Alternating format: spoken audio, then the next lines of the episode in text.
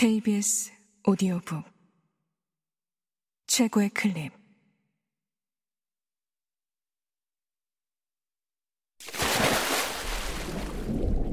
KBS 오디오북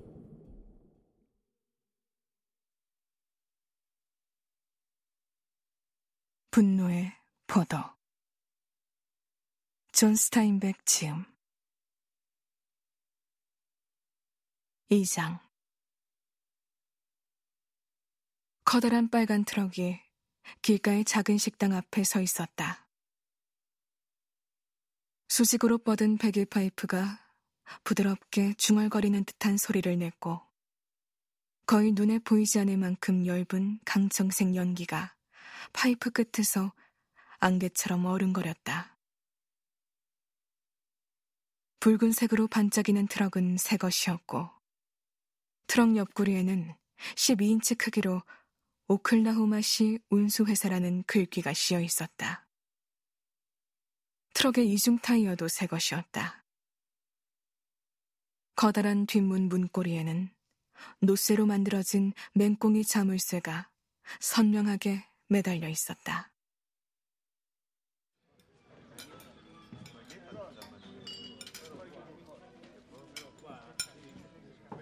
방충망이 있는 식당 안의 라디오에서는 조용한 춤곡이 흘러나왔다.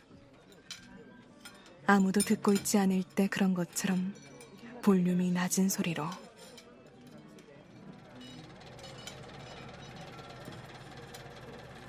작은 환풍기가 입구 위의 둥그란 구멍 속에서 조용히 돌아가고, 문과 창문 근처에서는 파리들이 윙윙거리며 방충망에 몸을 부딪혔다. 등받이가 없는 의자에 앉아 카운터에 팔꿈치를 괸 트럭 운전사는 커피잔 너머로 야위고 고독해 보이는 웨이트리스를 바라보고 있었다. 그는 떠돌이들 특유의 교활하고 한가로운 말투로 그녀에게 말을 걸었다. 한 석 달 전에 그 친구를 봤어. 수술을 받았대. 뭘 잘라냈다는데 뭔지는 잊어버렸어. 그러자 그녀가 말했다. 내가 그 사람을 마지막으로 본 게 일주일이 안 된 것 같은데 그때는 괜찮아 보였어. 술만 안 먹으면 좋은 사람이지.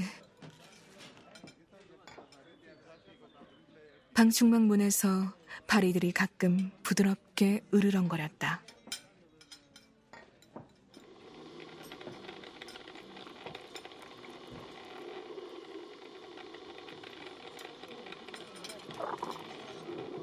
커피 기계에서 김이 뿜어져 나오자 웨이트리스는 보지도 않고 손을 뒤로 뻗어 기계를 껐다. 밖에서는 고속도로 변을 따라 걷고 있던 남자가 길을 건너 트럭으로 다가왔다. 그는 천천히 트럭 앞쪽으로 걸어가서 반짝이는 범퍼에 손을 갖다 대고 유리창에 붙은 스티커를 바라보았다. 스티커에는 아무도 태우지 않음이라고 적혀 있었다. 그는 다시 길을 따라 걸어 내려가려는 것처럼 보였지만 식당에서 보이지 않는 쪽에 트럭 발판에 앉아버렸다.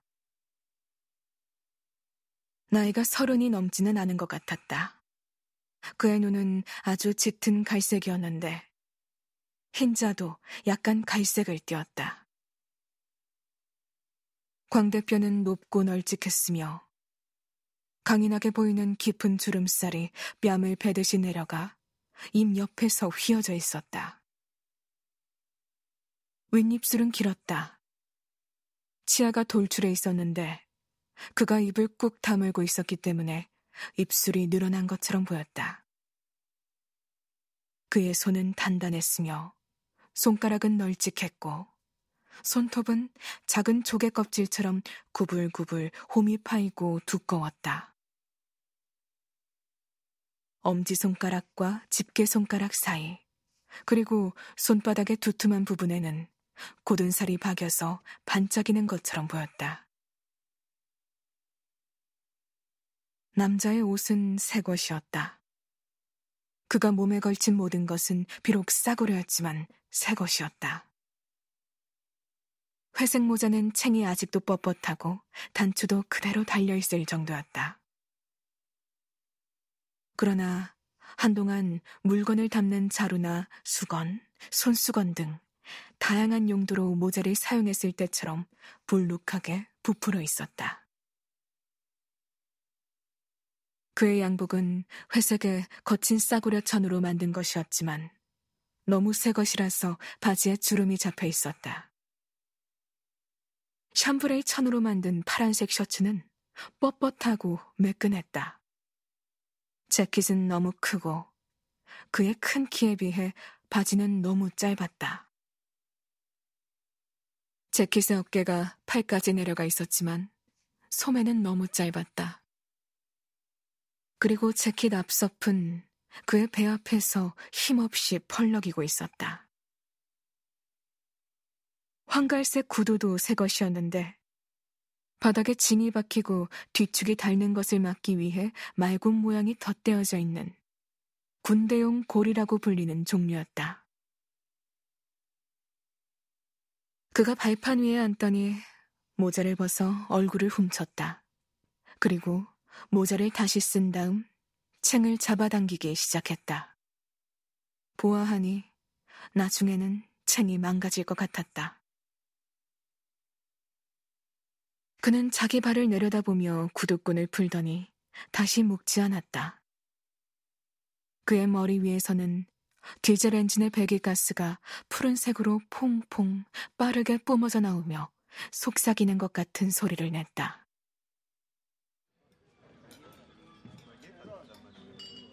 식당 안에서는 음악이 멈추고 스피커에서 어떤 남자의 목소리가 울려나왔다. 그러나 웨이트리스는 음악이 멈췄다는 사실을 몰랐기 때문에 라디오를 끄지 않았다. 그녀는 손으로 귀 뒤를 더듬어 혹처럼 튀어나온 부분을 찾아냈다. 그녀는 트럭 운전사가 눈치채지 못하게 카운터 뒤에 있는 거울로 그 혹을 보고 싶었기 때문에 머리를 정리하려고 뒤로 넘기는 척했다. 트럭 운전사가 말했다. 셔니에서 큰 무도회가 있었어. 누가 죽었다나 어쨌다나. 뭐 들은 얘기 있어? 아니. 웨이트리스는 이렇게 대답하고 나서 귀 아래의 혹을 사랑스럽다는 듯 손가락으로 만졌다. 밖에서는 트럭 발판에 앉아있던 남자가 일어서서 트럭의 계기판 너머로 잠시 식당을 바라보았다. 그러고는 다시 발판에 앉더니 옆구리에 있는 주머니에서 담뱃삼지와 종이 묶음을 꺼냈다.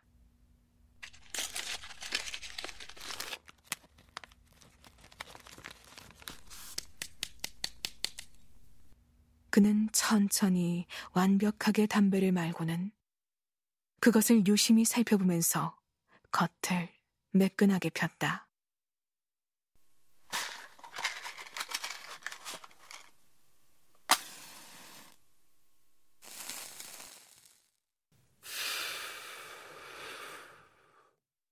그리고 마침내 담배에 불을 붙이고 아직 불이 꺼지지 않은 성냥을 발치의 흙 속으로 밀어넣었다.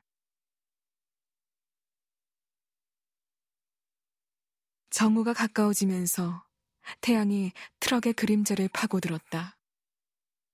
식당 안에서는 트럭 운전사가 값을 치르고 거스름 돈으로 받은 5센트짜리 동전 2개를 슬롯 머신에 집어넣었다.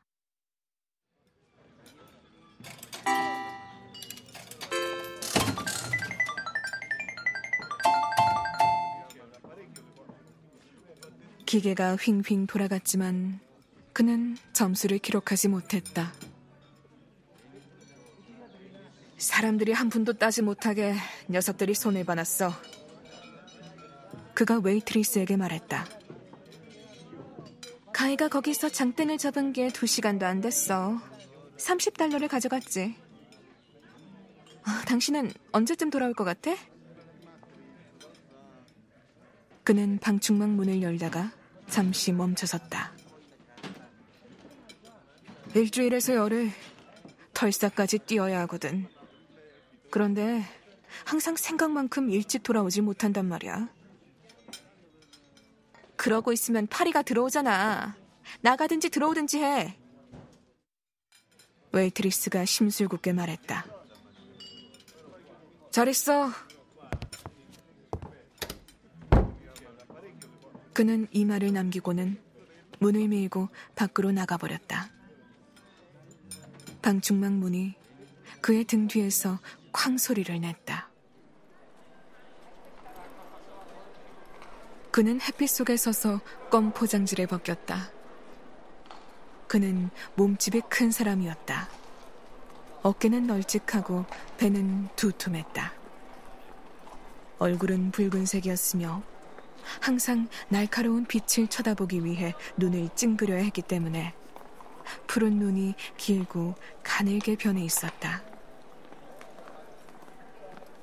그는 군복 바지에 끈을 묶게 되어 있는 긴 장화를 신고 있었다.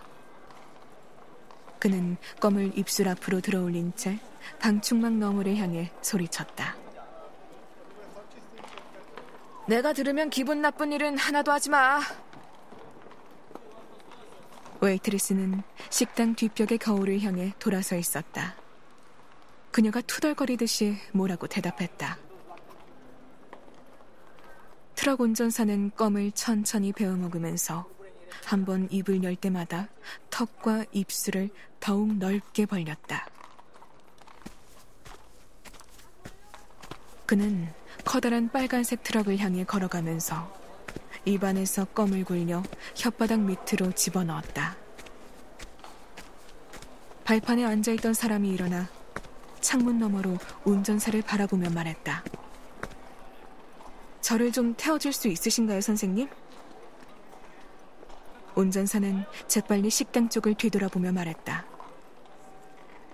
창문에 아무도 태우지 않는다고 붙여놓은 거 못 봤소? 봤죠? 보고 말고요. 하지만 가끔은 되먹지 못한 부자들 때문에 스티커를 붙이고 다니더라도 착한 사람이 있게 마련이니까요.